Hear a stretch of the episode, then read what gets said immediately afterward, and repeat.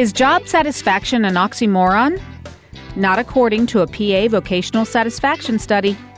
You're listening to Reach